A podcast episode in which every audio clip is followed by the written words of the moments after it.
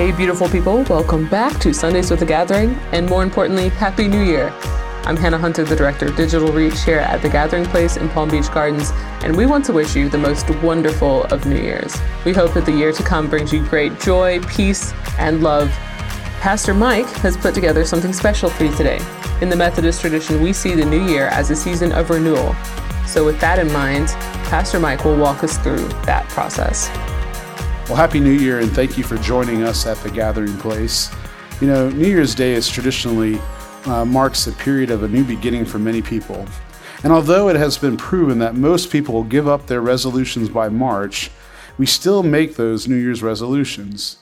There's something rooted in all of us that hopes and believes there is more to experience in this world.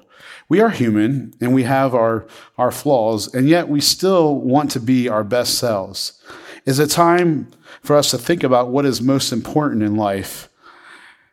As a familiar song by the Byrds, Turn, Turn, Turn, th- I think about Ecclesiastes chapter 3, verses 1 to 13. There is a time for everything and a season for every activity under the heavens, a time to be born and a time to die, a time to plant and a time to uproot, a time to kill and a time to heal, a time to tear down and a time to build a time to weep and a time to laugh, a time to mourn and a time to dance, a time to scatter stones and a time to gather them, a time to embrace and a time to refrain from embracing, a time to search and a time to give up, a time to keep and a time to throw away, a time to tear and a time to mend, a time to be silent and a time to speak, a time to love and a time to hate a time for war, and a time for peace. And then the author asks this question What do workers gain from their toil? You're probably asking yourself, What does this new season mean for you? And what time are you looking at? Well, as we continue the text, there's some questions and things that we need to consider. I have seen the burden God has laid on the human race. He has made everything beautiful in its time. He has also set eternity in the human heart. Yet no one can fathom what God has done from the beginning to the end. I know there is nothing better for people than to be happy and to do good while they live, that each of them may eat and drink and find satisfaction in all their toil. This is the gift of God. Sometimes we don't realize in the midst of our planning and our New Year's resolution that God has placed eternity in our hearts. And sometimes we do not think about the great work that God is doing within us and also in the world. And so st- instead of doing the traditional New Year's resolutions and the new you, what would happen if we focus on the eternal God? Instead of focusing on things you want to do, let us focus on becoming the person God has called you to be. I'm reminded in Joshua chapter 24, verses 14 to 15, when the Israelites were at a turning point in their history, and they were again considering and learning how to live into the promises that God had given to them. This was an opportunity where, where Joshua invited them to think about how God was faithful in the past, how he delivered them, how he gave them a call, how he gave them a purpose. And now here they are at the threshold of this new chapter of their life. And Joshua says to the people, Now fear the Lord and serve him with all faithfulness. Throw away the gods your ancestors worshiped beyond the Euphrates River and in Egypt. Serve the Lord. But if serving the Lord seems undesirable to you, then choose for yourself this day whom you will serve, whether the gods your ancestors served beyond the Euphrates or the gods of the Amorites in whose land you are living.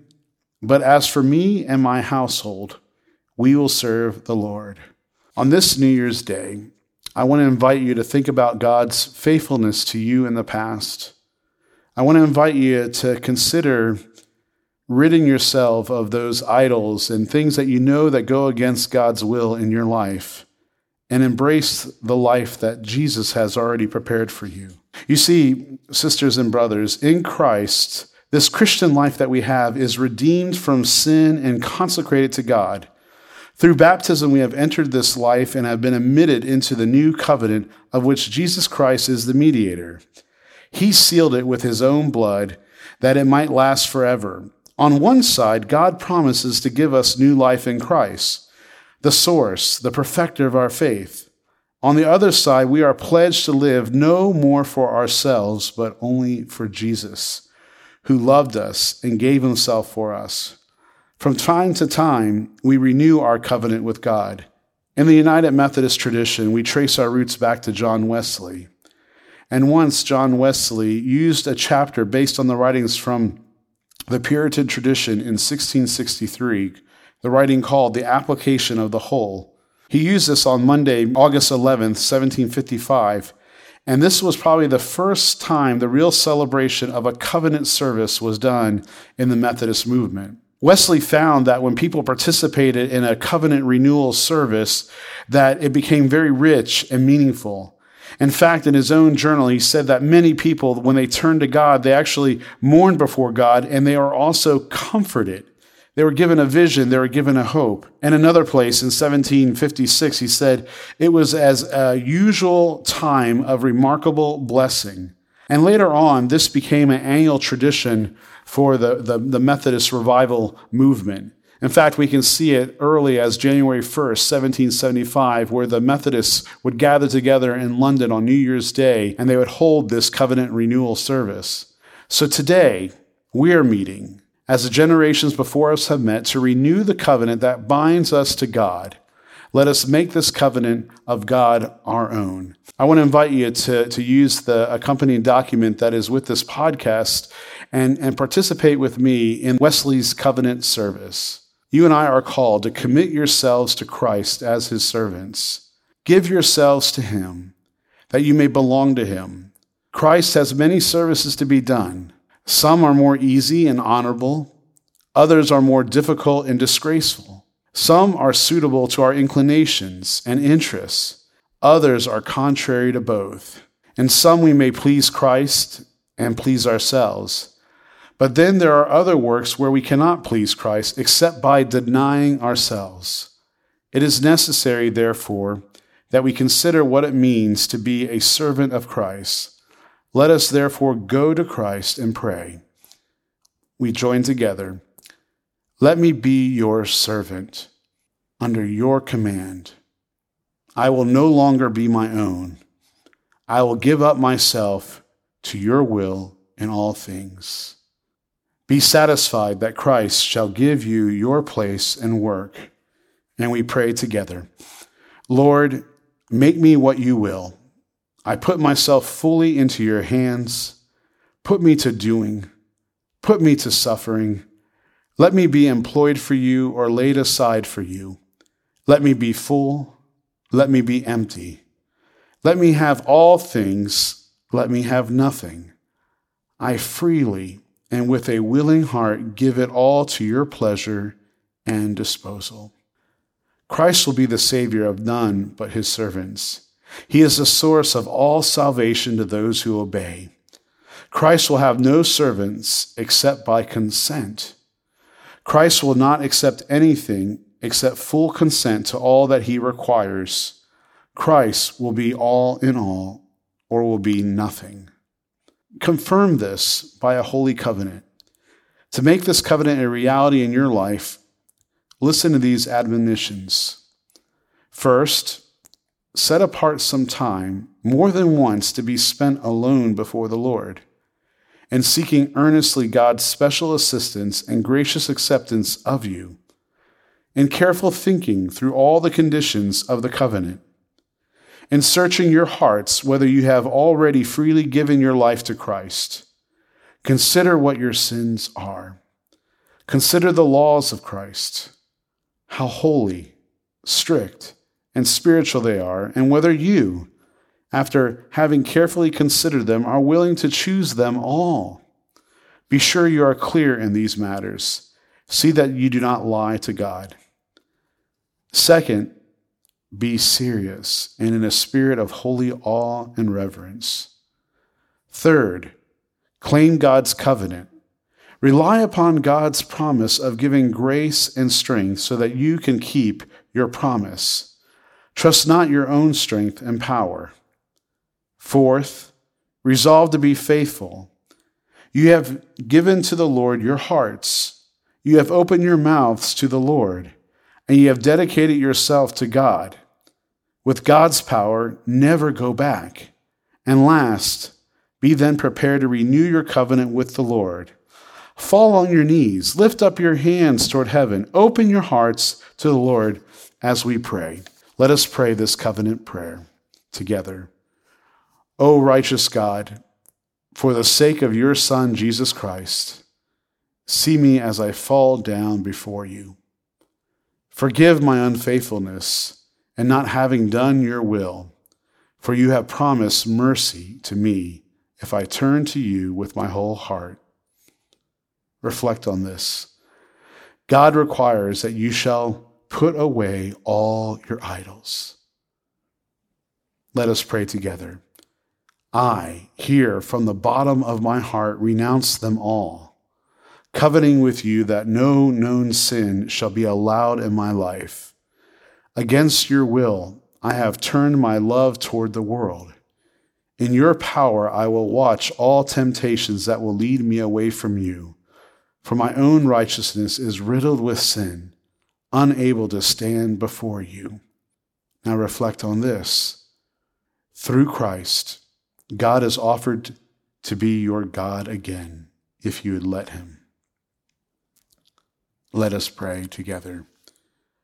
Before all heaven and earth, I here acknowledge you as my Lord and God.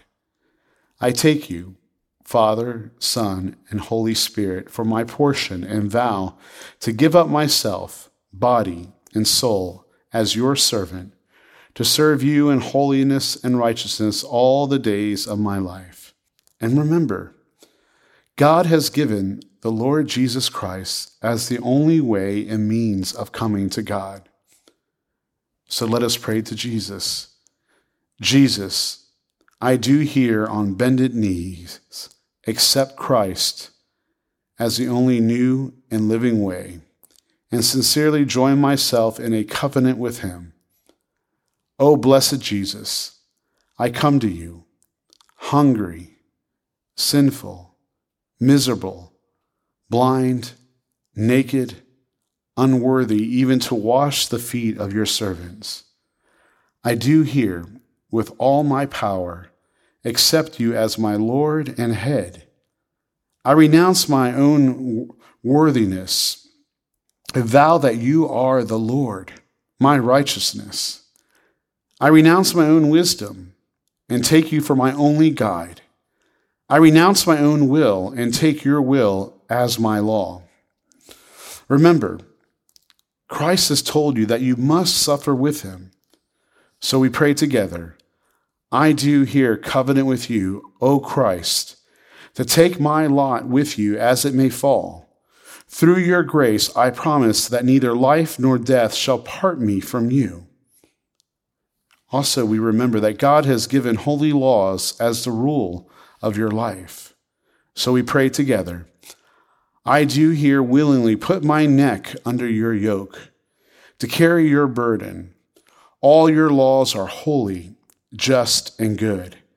I therefore take them as the rule for my words, thoughts, and actions, promising that I will strive to order my whole life according to your direction and not allow myself to neglect anything I know to be my duty we remember that the Almighty God searches and knows your heart. So we pray together, O oh God, you know that I make this covenant with you today without guile or reservation. If any falsehood should be in it, guide me and help me to set it aright. And now, glory be to you, O God, the Father, whom I from this day forward shall look upon as my God and Father Glory be to you, O God, the Son, who have loved me and washed me from my sins in your own blood, and now is my Savior and Redeemer. Glory be to you, O God, the Holy Spirit, who by your almighty power have turned my heart from sin to God. Almighty God, the Lord omnipotent, Father, Son, and Holy Spirit, you have now become my covenant friend and I, through your infinite grace, have become your covenant servant. So be it. And let the covenant I have made on earth be ratified in heaven. Amen. Take a moment to just reflect on this great work that God has done in you. I want to advise you to make this covenant not only in your heart, but in word. Not only in word, but in writing. Therefore, with all reverence, lay the, this, the service before the Lord as your act and deed.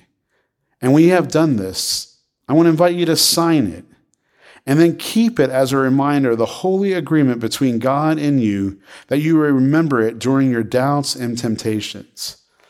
Remember, brothers and sisters, that God's grace is fully able to empower you and enliven your soul so that you can fulfill God's will for your life.